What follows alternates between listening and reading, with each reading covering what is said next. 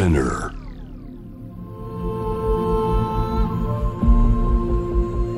Poppen Innovation World Ella podcast from the next Ella. 成田亮がナビゲートしています突破イノベーションワールドエラーここからは様々なジャンルのイノベーターをお迎えするトークセッション from the next era お迎えしているのは佐久間信之さんです。よろしくお願いします。よろしくお願いいたします。いやー嬉しいです。ありがとうございます。いやいや、僕もその呼んでいただいてびっくりしたんだけど。本当ですか、はい。い、やもう僕はもうこの誰かこの突版印刷っていう広告やらせていただいてて、はい。それを機にこのラジオをやらせていただくんですけども誰かね呼びたい人いますかって、もう佐久間さん一択で。本当ですか？本当です。あの、もう本当なんでかっていうともう、あの、退社されたので、はい。あれ、これは、自由の身なんじゃないかと思って、そうですね。これは呼んだら来てくれる可能性が大きいんじゃないかと思っ本て、そしたら、よかったです、佐久間さん来ていただけるってなって。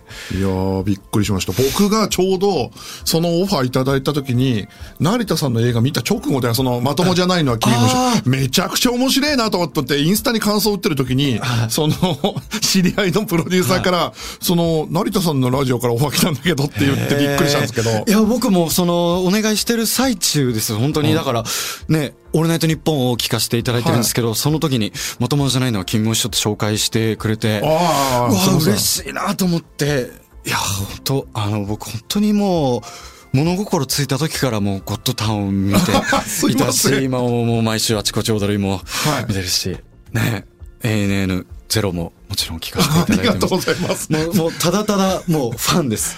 ので。もう、成田さんめちゃくちゃなお笑い好きですもんね。好き、好きなんですよね。だから、もうな、もう、もう、もう本当、もう崇拝する。はいお方なので、本当に嬉しいです。で、ほんで、今、ドラマも撮られてるんですもんね。はい、あ池江とかとのか父親とか。和祐樹監督と、あ僕はプロデューサーのやらせていただいてるんですけど、はい吉田洋さんとかと、はい、やらせていただいてる。面白いですね。あーありがとうございますなんかちゃんと、ね、エッセイだし、ドラマだしっていうのになって、すごいバランスのいいドラマになってます。はいいやあれって、現場行かれるんですか？現場は、だ本作りを全部やって、で、現場は一緒にやってるプロデューサーがほぼいて、で、えっ、と、まあ、撮影の時、なん都内でやってる時は行行くようにしてましたけど、はい。へいや、でも、すごいですね、役者さんって本当 いや、本当皆さんすごいと思う。僕はやっぱ芸人とは仕事してるけど、役者さんと仕事するとそんなにないんですけど、あの生きるとか死ぬとか父親とかのラジオシーンって、ぶっ続けで8話ぐらいとか7話ぐらい 撮るんですけど、そこに DJ 松永さんがセリフ覚えてこないっていう。覚えてこなかった事件っていう。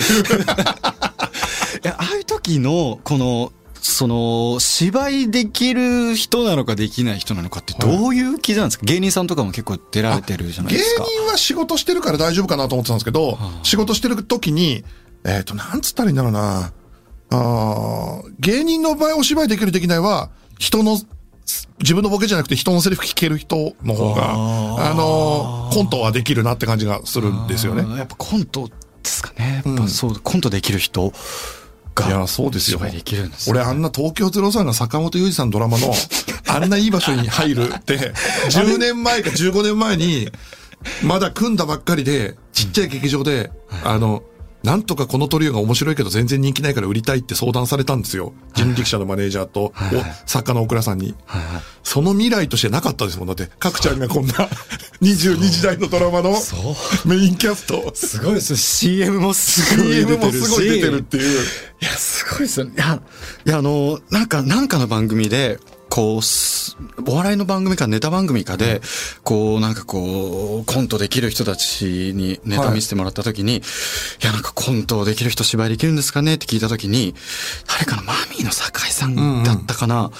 もうすべては、もう、東京03のコントを見れば正解なので、もう角田さんがもう正解持ってるんで、角田さん見て勉強してくださいって言われて、もうそこからもう、もう、もう、もう勉強の感じになっちゃってさ、ね。いや、そう、な、いやでもまあまあ、東京03の単独ライブに行くと、すごいびっくりすることがあって、やっぱり、その、やっぱ、あの、坂井正人さんがとにかく東京03の大ファンなんですよ。そうで、毎回関係者席にいて、結構被りつきで見てるんだけど、この間、あの、ずいぶん前かな。あの、2、3回前には、ああの、僕関係者席に座らせていただくじゃないですか。その前の席に、堺井雅人さんと菅野美穂さん夫婦がいて、その、どういう存在になってんだろう、東京03っていう、その、もう、で、で堺井さんが大大ファンですっていうふうに言ってらっしゃるみたいな。すごいっすね役者さんがずらっといるんですよね。ゼロ役さん。者なんかそうですね。確かにこの間、あの、さらば青春の光の、ね、あの、こん、あの、ライブ見させてもらったあはいライブ。時、役者は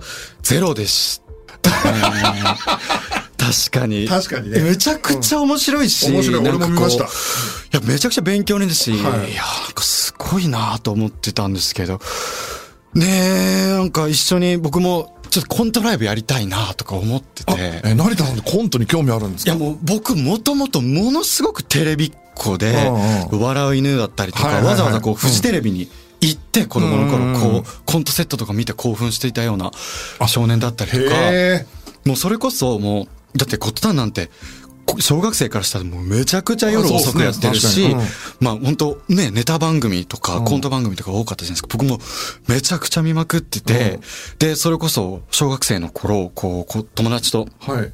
ネタ書いて、はいコントとかをレクレーションの時間にあそう披露してなんですね。あ、まあじゃあ本物のもうお笑い好きだ。芸人になりたいと思ってたし、はい憧れの人って未だに聞かれてても、藤井隆さんだったりとか、そうか。あでもご、ご共演されてましたもんね。もうそれが本当嬉しくて、もうすごかったんですけど、だから僕は、もう出る側一択の考え方だったんですけど、どうして佐久間さんはこう、プロデュースというか、こう作る側に行くことになったのかなっていうのをすごい聞きたくて。ああ、でも、僕は、な、もともとは、えっと、まあ、田舎、福島の田舎で、あの、えお芝居とか演劇とか見てるときに、単純に、こういうのって、ちゃんと、や、学生時代、例えば成田みたいに、はいあの、コント書かれてたとか、そので出たことある人がやるもんだと思ってて、僕ずっと裏方にすらなれる人間だと思ってなくてただ単にそういうのが見続けて好きな人間だったんですけどそれをフジテレビとかの就職面接の時に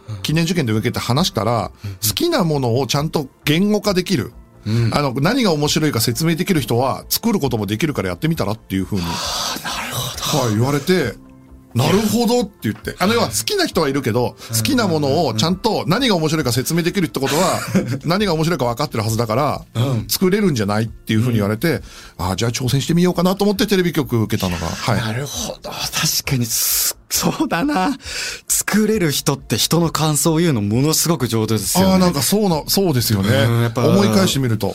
いや、そうですよね。だって佐久間さんも、ね、それでもうラジオをやられてて、あまあそうですね。はい。面白いものをまず紹介していくっていうところからスタートしていくですもんね。いやー僕本当に映画の感想とか言えなくて、何が面白いとか。だからこう、舞台挨拶とかでも、このなんか最後に、この見てくれてる方に一言とか、なんか喋れば喋るほど何言ってるか分からなくなる逆にんで、。逆に喋れば喋るほどつまらなそうに聞こえちゃう。そうなんですよね。なんか結局はもういつも言うのはもう本当皆さんのものなので、好きに見てくださいみたいな。あれは、ポリシーじゃなくて、あの、最終的には困って出てきてる。ってるかもしれない。ポリシーではあるんですけどはいはい、もうなんかもう、うーんなんかそうやって生きてきちゃったなというか、こう、見方として間違えてたんだなと思うのが、こう、僕美容学生だったんですけど、だからもう、もう最初から勉強のために見ちゃってたのかなというか。ああ、なるほど。子供の頃からそうだったのかもしれないと思ってて、こう、真似をするとかうん、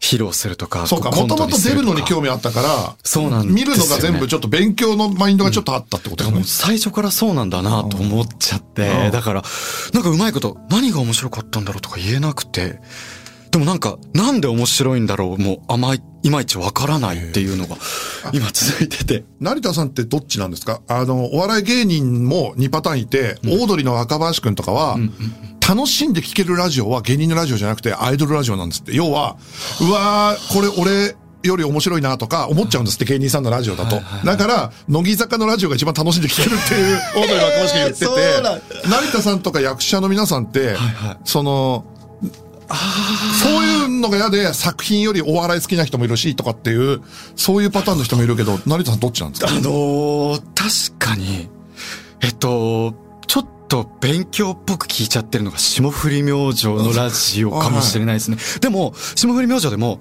関西でやっているうんうん。方は、あのね、すごく楽しく聞けてて、うんオールナイトニッポンはなんかこう、前のめりに聞いちゃってる感じがあって、あで、佐久間さんのはすごくこう、こう、もらいに行ってる感じがある。んですごくこう、エンタメをすごくー、そうですね。ね、はいはい。あの、すこう、発信してくれてるんで、す。ごくそれをこう、ピックアップして、ちゃんと、こう、それを見ようとか、はい。例えば、漫画だったら四つ葉と全部とりあえず買ってみたりとか、本当ですか？まあまあ。さん買ってみたりとか、はとかなんか、こう、エンタメをすごく、こう、もう尊敬して、もらいに行ってる人っていう感じですね。あとはまあ、まあもちろんさらばさんとかのラジオとか、何にも考えないで聞くしと。か。あれが一番何も考えないで聞けるラジオですもんね。そうですね。だ、誰、誰のラジオ聞かれますあか僕結構聞きますよ。いろんなラジオ聞く。まあ、オードリーと、今はクリーピーとかが好きで聞いてるけど、あとは、まあ、TBS でやってる歌丸さんのラジオは、ああの、カルチャーと音楽聞くのに聞くし、あとは最近だったら誰かな。ちょっと前で終わっちゃったけど、意外に松岡真優さんのラジオが面白かったなと。か、はい、思うし。じゃあいろいろ聞くんです。だからすごいエンタメをこう、ね、インプットしながらアウトプットも常にしなきゃいけないんで、いつこう仕入れていって、こう見たりとか、映画とかものすごい見られてるじゃないですか。舞台もものすごい見られるし。でも、もうあれなんですよ。あの、本当にこんなこと言ったら不損なんですけど、作るより見る方が人生のメメイン目的なんです、僕は。で、作るのはたまたま今作ってる立場にいるだけで、作るの現役じゃなくなるとして、おじいちゃんになっても見ていきたいから、変な話ですけど、えーこの劇団が売れてくれた方がいいし、この芸人が売れてくれた方が、あと年取ってからもこの人たちが活躍する方が楽しいしなって思うから、自分の番組にも紹介するし、あとインスタとかでも、どっちかっていうと自分の意見っていうよりこれ面白いよっていうの出したいのは、なんかこの人たちが売れた方が、自分が現役引退したからもはい。楽しい世の中になるなっていう、あそういうつもりですねー。確かにこの間考えすぎちゃん見させてもらった時に、現場にいたいから、ちょっと待って、今考えすぎちゃってパラビ限定のトーク番組。パラビ限定のトーク番組見てる役者なかなかいないですけどね。でなんか、そうそうそうそうそう、なんか、そこで、なんか現場にいたいから、テレ東を辞めたみたいな言ってたんですけど、はいいや、なんか、それって、なんか、やっぱ偉くなっていくとやっぱいけなくなるもんなんですか？すごいシンプルな質問になってきたんですけど。えーとドラマのディレクターはたまにいるんですよ。まあ、TBS のドラマのディレクターさんとかは偉くなってもで監督やってらっしゃる方いるじゃないですか。なんですけど、バラエティは大体いないんですよね。バラエティはある程度経つとやっぱり、えっ、と、管理職になって後輩の番組見たり、リスクマネジメントを学んだりしなきゃいけないんですけど、まだちょっとやっぱり自分の企画作りたいなと思って、でもそれってなんか企画ってこう通りどこに通していくっていうの難しくなっていかないですか？それでなんかとりあえず、はい。ね、それこそ考えすぎちゃんも作ってはい。どこに出すか決めないまま作って、はい。でそこから後から発信していくっていうの。はなんかだからテレビにそんなにこう重きを置かず、はいいろいろ発信面白いことできたらなっていう考え方になってきてるんですかね。それもあるかもしれない。僕はね、本当テレビは大好きなんですよ。なんでかっていうと、テレビってやっぱ、いろんな人に無料で届くじゃないですか。はいそうすると、あの、ネットで好きなもの追っかけてると、好きなもんだけ見ていく人が増える確かにから、そうですねすあと怖いのが好きなタイミングでやめれちゃうっていうのが怖いなと思っていて。確かにテレビもそうかでもやめれちゃうっていうのがやめちゃうかあのーテレビのいいって偶然の出会いがあるじゃないですか。自分が好きじゃなかったなと思う人も、例えばそういうバンドを M ステで、あの、好きな人を見てたら違う人も見るとかってなるじゃないですか。でもネットっておすすめ文化だから、はい。手狭まってていくから、だからネットはネットで深掘りする人に見てほしいもの。テレビはなんか偶然の出会いがあった方が美味しい、嬉しいから広いものみたいな感じで、作りたいものをはい、それぞれの媒体に合わせて作っていきたいなって気持ちはあります。確かにな最近僕も無料って難しいなってすごくああ、そうですか。思ってますね。やっぱり冗談もどんどん通じなくなっていくし、ねやっぱりこう、お金を払ってもらいに行くとか、見てもらうとかっていうのはやっぱりなんかこう、より自由度が増すっていうのがあるんですけど、ちょっと話戻ると、まさに昨日チャンネルパッパッパって回してたら、パッて上田さんが映って、大声出してシーンって滑った瞬間だったんですよ。うんうんう。ん30年間で 一番恥ずかしいみたいな。なんかそれは、この、花子の菊田さんがうんうん、ポンって答え言ったら、違うわ！って言って、うん。シーンってなった瞬間があって、うんうんうわ、この瞬間って、本当にテレビでたまたま回してないと得られない瞬間だと思って、で、あ、なんかすごい瞬間見たなとか、そう、テレビってやっぱ偶然のね、その、なんか奇跡的な瞬間見れたりしますしね。本当うん。に奇跡が一番集まってんなと思って、うん。いや、面白いと思って。で、やっぱりすごくここで思うのが、すごい、あの、やっぱりお金を払って見に行くと、ただで違う、なんか好きなものを見るっていうのは、その、すごく最近考えてるのが、この、僕やっぱ映画畑ではい。やってるんですけど、映画館の良さってなんだろうっていうのをちょっとエンタメ好きな佐久間さんにお伺いしたいなと思ってて、このテレビだったりとか、映画だったりとかっていう、なんか役割っていうか、映画のその2時間ないし2時間半、えっ、と、集中して見る、かつ、その時間をいろんな人と共有するっていう特別な瞬間っていうのは、うなんか一生覚えてますよね。なんかすごく覚えてますね。うん、どんな映画もやっぱり本当に覚えてるなって思います。うん、やっぱさ、やっぱ、記憶に残るっていうのはありますよね。あるなあとやっぱり、家庭用のもとでは、やっぱ限界のある音、音を、いや、本当そうです。うん。だから最近、その今年劇場公開できなかった、ただピクサーのアニメとかがいくつかあるんですけど、その中でソウルフルワールドっていうアニメがあって、それってジャズの話なんですよ。あ、僕も見ました。あ、でもすごいいいじゃないですか。めちゃくちゃいいですでもこれ見るたびに、これ劇場の音で聞きたかったなと思っちゃいますよね。そうですね。ジャズだから。演奏シーンもありますし。演奏シーンもあるしうんなんかね、特殊な演奏シーンもあるし、あるまたその違いとかも、確かになそれフルワールド良かったですね。よかったですね。素晴らしかったです。最近、こう、家でずっとディズニーのサントラとか聞いてます。なんかすごい、なんか最近、あんま、結構休みが多くて、はいはい癒さ、癒しをすごく求めてて。そうか。ずっと朝ドラで、はいそうですあの、半年間やられてたから。朝ドラで関西いらっしゃる時はあれなんですよね。関西ローカルのバラエティ見てたんですよね。見てました。それが本当に幸せでした。もうね、あの、やっぱり、探偵ナイトスクープをやってる時間は関西の道から人がいなくなるって言うんですけど、気持ちめっちゃわかるし。あであとはかまいたちさんの番組とアインシュタインさんの番組がこう、ポンポンって続いてるのが本当幸せな時間だったりとか。それ、それが本当幸せっていうのトークってなかなか狭いトークだからね。ですかね。かまいたちとアインシュタインの縦、縦時間の、えー、23時台とか24時台とかのそうです、そうです。もううん最高だったし、やっぱ関西の人もやっぱ見てるから、その話を次の日にできるっていうのは本当幸せだなと思ったし、家で本当にずっとバラエティ番組しか見てないぐらい。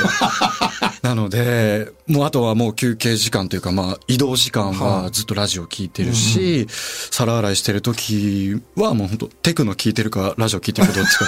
風呂の時間もだし、ずっとこうお笑いがないとダメなんですけど、いやなんかやっぱうん。それをやっぱ企画する人間、佐久間さんとかはいはい、まだ各大倉さんとかもほんと、ほんとすごいなと思ってて。で、最近、すごいこう、こうなんか繋がる部分というか、はい。これいいなと思ったのが、最近あちこち踊りでも導入されたこのゴッドタンで、はい。田中さんが、赤野さんが勝手にお悩み相談する企画あったじゃないですはか。あれめちゃくちゃ面白いそうですね。企画ですね。あれはね、本当田中と雑談してて生まれたんですよ。そううん。なんか田中のアドバイスの企画をやりたいなとは思ってたんだけど、その、普通に悩み相談だとつまんないよね。確かに、なんかね、ネタ番組で、ネタの、なんか、なんそう。か。ね、相談されるだと、もう答えられちゃうよねって言った時に、そうですね。じゃあ、僕が、例えばこの芸人さんだったらどんなことやろうって言った時に、田中が普通に、ああ、でもこの芸人さんってこういう時期にいるからって言ったから、あれそれ悩みそ予想できちゃうんじゃないっていう。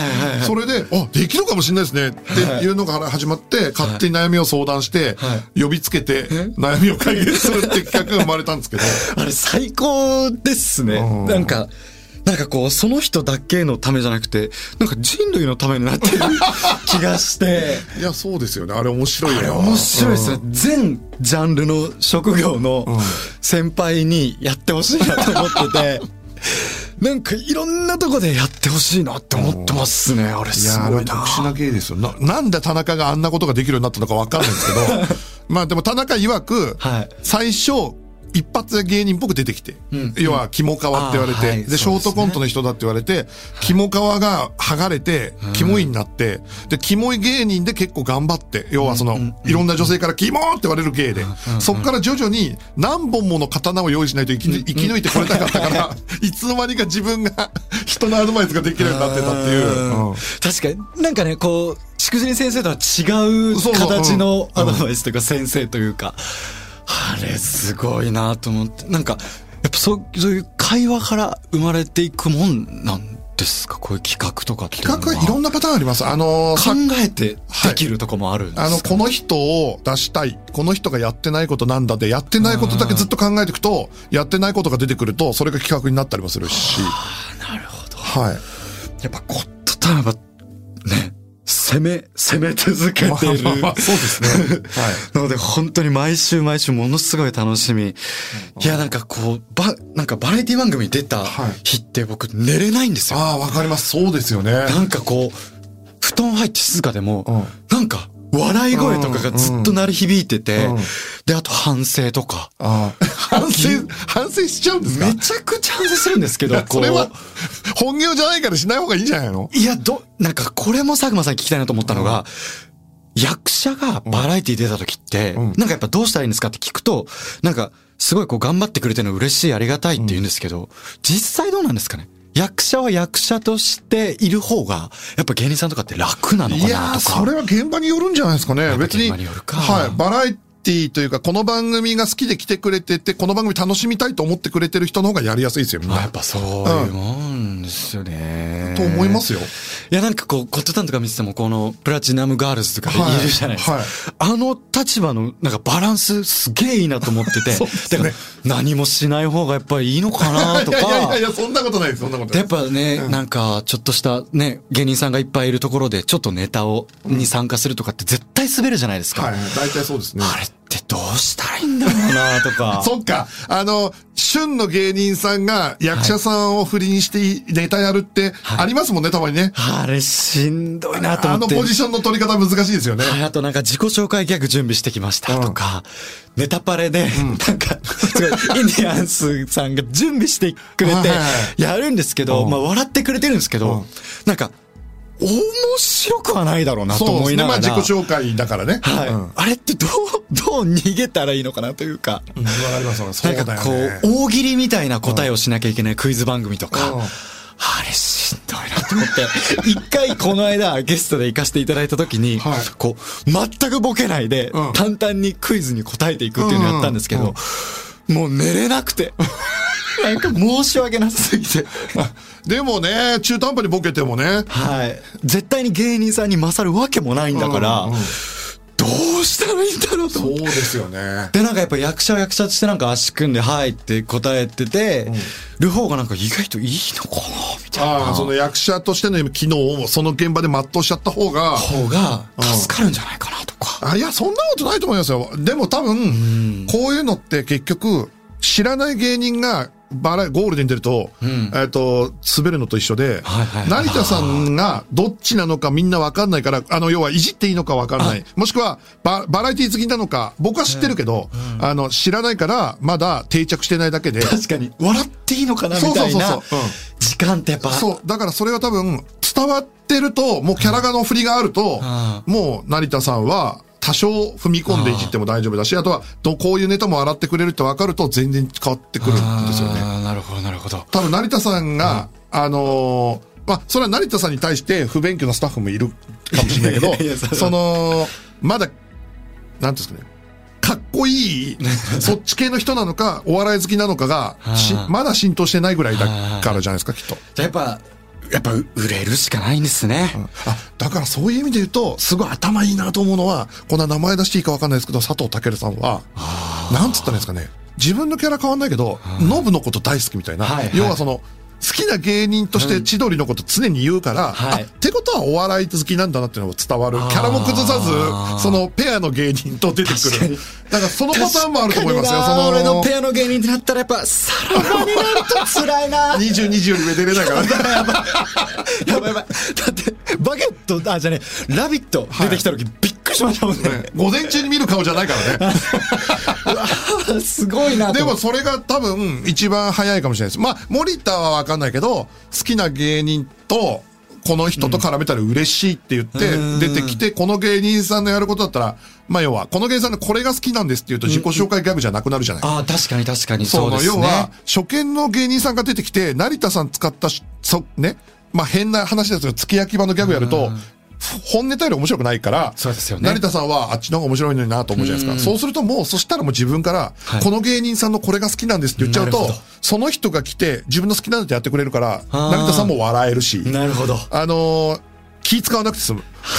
とかっていう、好きを発信しちゃった方が、もっとやっぱ明確に好きを発信していかないといけない。そうすると、あのーなんていう気苦労が減るかもしれないですね。確かにな。いやだからその悩みを一個消すなんか案として、さらば摂取の光の森地さんと今話してるのが、マジでコントライブやろうっていう。一回？いや、一回、そうそう、あの、ねえ本当にマジでやったら、ほん、こう、なんか、ちゃんとした芝居としてお笑いをやりたいっていうのがあるのかなと思って、だからその軽い、なんか、こう、お笑い好きだったからといって、なんか、軽い深夜ドラマの、なんかコメディドラマとか映画とか全く絶対やりたくないなという、思ってはいるんで、やっぱそういうことなのかな？あ、やっぱり、ななんかあ、でもまあ確かに。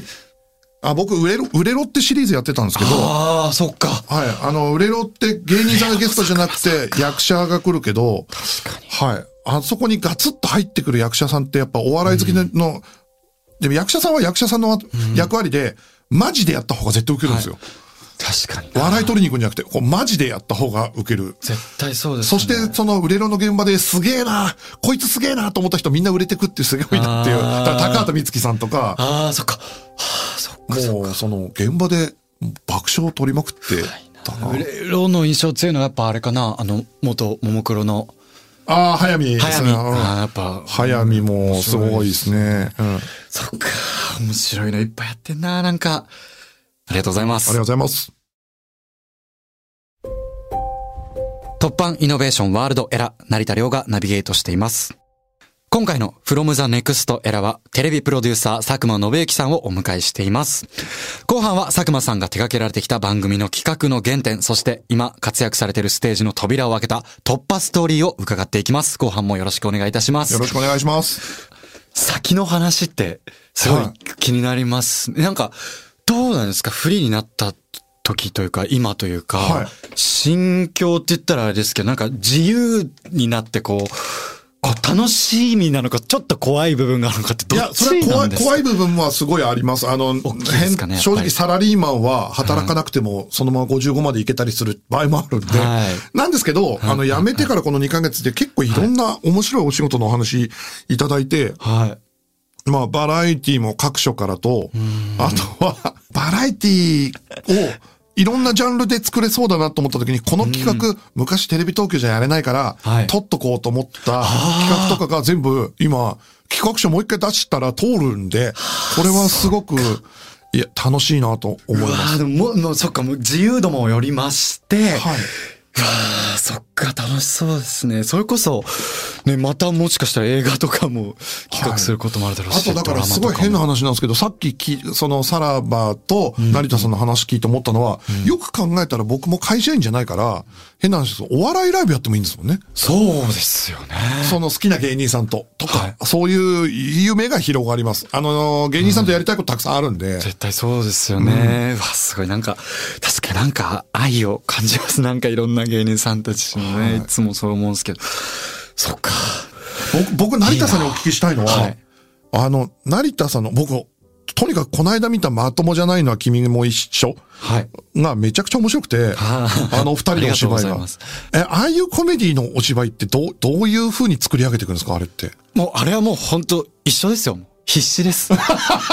もう出てるはい側のはい人間は必死であればあるほど、はい絶対に面白いと僕は思っていて。ああ、だからその、その人の感情でも必死になるっていう。もう本当そうです。もうまっすぐ。もう、もうセリフが面白いんで、もう十分といううんうんうんか、もう逆に何もしないっていう側ですかね。基本的に。そうなんですか。いつもそうです。どんなお芝居するときも何もしないっていうことを一番心がけてますね。ああ、その自分の欲みたいのを出さないってことですか何にも何かをしなきゃいけないって、テレビドラマやると本当難しいんですけど、やらなきゃいけないことがあるから。でも、ね、映画って絶対に一つの道筋が間違いなくあって、うん。ゴールがあるので、何もしなければ何もしないほど後々聞いてきたりするので、へで、ドラマはやっぱりこう、見せていかないとい絶対見てくれないのであうんうんうん、まあだから韓国ドラマのなんかボコボコの殴られるシーンみたいな感じで、なんか、うん、やっぱり何もしないと、あとは必死。と、あとは、この、あの、ハプニングを楽しむというか、なるなるほど、なな何かしようと思ってるとそのハプニングが楽しめない。楽しめいないですね。ハプニングに対してどう対処しようってなってくる。意思がちょっとでも目に映ると絶対に面白くなくなっちゃうっていうのがあるので、いやだってあれはもう本当普通にゲラゲラ笑っちゃったもんな。本当ですか？うん。嬉しいですね。まあ、ああとあれもですけど街の上であも、街の上で面白うい。街の上で面白かったですね。ゲラゲラ笑いますね。ゲラゲラ笑っちゃった。あれは今泉力也監督の、なんか、うん。いやだからどうやって撮ってんだろうな。まあ今泉さんも僕仲いいんですけど聞けなかったんですけど。仲いいんですか？はいあのー仲いいんですよ。うわ、ちょっとこれ、二人でなんか見れますかね、今後。なんか、深夜ドラマ、撮ってほしいし出たいな。そうですね。確かに。いや、なんか今泉さんと僕のものすごく一緒の共通点っていうのが、はい危機察知能力っていうのは二人で話してるんですけど、これをやったら滑るよねっていう危機管理能力をものすごく敏感に察知していて、なんかやっぱやっちゃうセリフっていうか、なんかちょっと決め台詞的なものがあると、なんかその映画だったら、例えば愛がなんだっていう映画だったら、こう、ここ棒読みにしていいですかとか、んえ、どういうことみたいな。いや、多分ちょっとやっちゃう、やっちゃう危ないラインなんで、棒読みでお願いしますみたいなのとかで、で、結局そこは、こう、顔を映さないで足のカットになったりとか、うんうんうんなんかすごくその、ね、こう、恐怖心っていうものが一致しててうん、滑らないようにするっていうのは、あるんです、そのセンスが合うんですね今泉さんとそうですねう。んだから、今泉さんの映画面白い。いや、面白いです。あの、街の上での成田さんの役も絶妙だけど、その、ね。あれ浮いてるっていうだけうん。ちょっとだけ浮いてつつ、そのなんか、なんて言ったんですか？あんな、なんか、自分というか、や、自分も、の被ってる部分もやんなきゃいけないんだけど、被ってなくて、ちょっと浮いてて嫌なやつの、ラインが絶妙すぎるじゃ ないですか、あれ。なんか絶妙ですよね。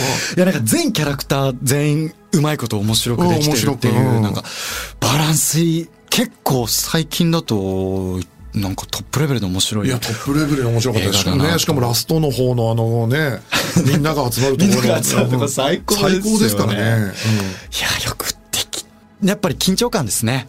うん。うん。ああ、やっぱ慣れ、な、慣れないことですか、やっぱり？そうですね。慣れないことですね。街の上でとかすごくて、うんあの、なんかどこまで言っていいかわかんないですけど、あの、主人公の若葉レア君はいが、こう、あここ、待合室ですって言われて入ってくるじゃないですか。うんうんで、あれいろんな人入ってくるじゃないですか。うんあれ実はずっとワンカットで、廊下に、登場人物、並んでるんですよ。へえ。僕最後尾に並んでて、うん長回しで7分ぐらい経ってから俺がコンコンって言ってガチャってやってめちゃくちゃ緊張するんですよ。俺が噛んだらもう全部やり直しで、もうめっちゃ緊張するんですよ。だからもうあの、ああいう緊張感もあるんで、なんか逆に出た時はもうどうでもいいやってな、なってるっていう、ど。結構長回しって、まともじゃないのは金も一緒っていうのもそうそうだし、と、街の上でもそうなんですけど、長回しって役者が生きるんですよね。なんか、へなんかもうどうでもいいやってなって、なんか、はぁ、みたいな、謎どの間の時も間とかうだからその、も、もう緊張もするし、怖くないんですよやりに行かないってことですよね。はい。結構やっぱ、こう、マンツーマンでう、んこう、ね、カットバックというか、まあ、こっち取ってこっち取ってっていう、なんか流れの中でいくと、夫婦みたいな時間が過ぎていくのは怖くてできないんですけど長回しだとね、そういう、だから、なんか空気がまとえるというか、なんかだからそれが面白い空気になればいいなっていうのはあるので、出てる側は面白い空気を出さないというか。っていうのは、ちょっとなんかじゃあ、本当長回しのコント番組やってもらおうかな、なんかじゃあ。ちょっとめちゃくちゃいい。コント番組とかちょっとなんか出てみたいな、うん出たいコント番組と出たくないコント番組っていうのははっきりしてますけど。まあまあ、それはね、あの、あると思いますね。で、大体わかりますけど、うんはい。でもやっぱりね、最近、なんか笑う犬とかのね、ワンナイとかを彷彿とさせる新しい鍵っていう番組も始まりましたね始まったんですごい頑張ってほしいなってうんいや頑張ってほしい。思ってますけどね。あれは絶対関与しちゃいけない番組だなと。あわかりますわかります。あ思ってますねのーあれは本当ね、あの、芸人さんの芸を見るね、はい。キャラクターコントの番組ですもんね。はい、前のも面白いなと思ってますし、ちょっとでも本当今後、今泉さんとかと、深夜ドラマとなんか、なんかあった、からはい、ぜひ。なんか、コメディだよって出さないうんコメディのうんうん、ちゃんと面白い番組、ちょっと、今後の佐久間さんにもちょっと期待して、はい。もう今後も楽しく見させていただきます。いや、こちらこそです。本当に。ありがとうございますありがとうございます。えー、そうですね。佐久間さんのこれまで様々な突破を続けてこられたと思いますが、佐久間さんが今ご自身の活躍しているステージの扉を開いた突破ストーリーを教えてください。あのー結構変わった番組をたくさん作ってるんで、はい。あのーいろんなことやってきたんですけど、その中で一番ビビったのは、えっと、ゴッドタンでキス我慢選手権っていう企画があるんですけど、はい。あれを急に東宝さんが映画にしたいって言われた時に、あ、向こうか向こうからそれで映画にしたんですけど、その時に、あの、よく考えたら、数千万、まあ、バジェットそんな大きくないけど、数千万かかるものを、はい一発撮りで劇団一人のアドリブで撮るっていうんですよ。で、あの、それを自分で脚本僕書いたんだけど、劇団一人のセリフが、あの、話すはずとか、カッコって書いてて、この脚本成立してんのかなとかって思いながら、本番当日、カメラ十何台用意して、劇団一人が、最初か、仮想劇団一人用意して、仮想劇団一人はこう動くんじゃないかってリハみんなでやるんだけど、劇団一人が全然違う方向に動き始めて、全然照明のない方に走り始めたり、あと、そこで爆破すると怪我しちゃうみたいなところとかが出てくる、盾とか爆破とかありながら、それを準備してる時に、はい。本当にこれ、成立すんのかなと思って、リハが全部終わった後、劇団一人来る前ですよ。はいはいは。い。その時に、ちょうど、あのーそのサンボマスターから、はい。サンボマスター僕ずっと大好きで、サンボマスターゴッド好きだったんですけど、あのー映画の主題歌お願いしてて、その曲ができましたって言って送られてきて、でそれが死ぬほどいい曲で、それでや、なんつったらいいんだけど、奮い立ったっていう。これはもうどうなってもいいけど、この曲がエンディングに流れるんだったら、まあその、何、どんなドタバタのね、バラエティ映画になっても楽しんでもらえるかなと思ったっていう、そういう、まあ思いとその曲ですね。はい。なるほど。はい。で、その曲が、はい、はいサンボマスターで孤独とランデブー。本当に。いや、本当に今日はありがとうございました。ありがとうございました。呼んでいただいてありがとうございました。来ていただいてありがとうございます。最高に楽しかったです。ありがとうございますあ。りがとうございます。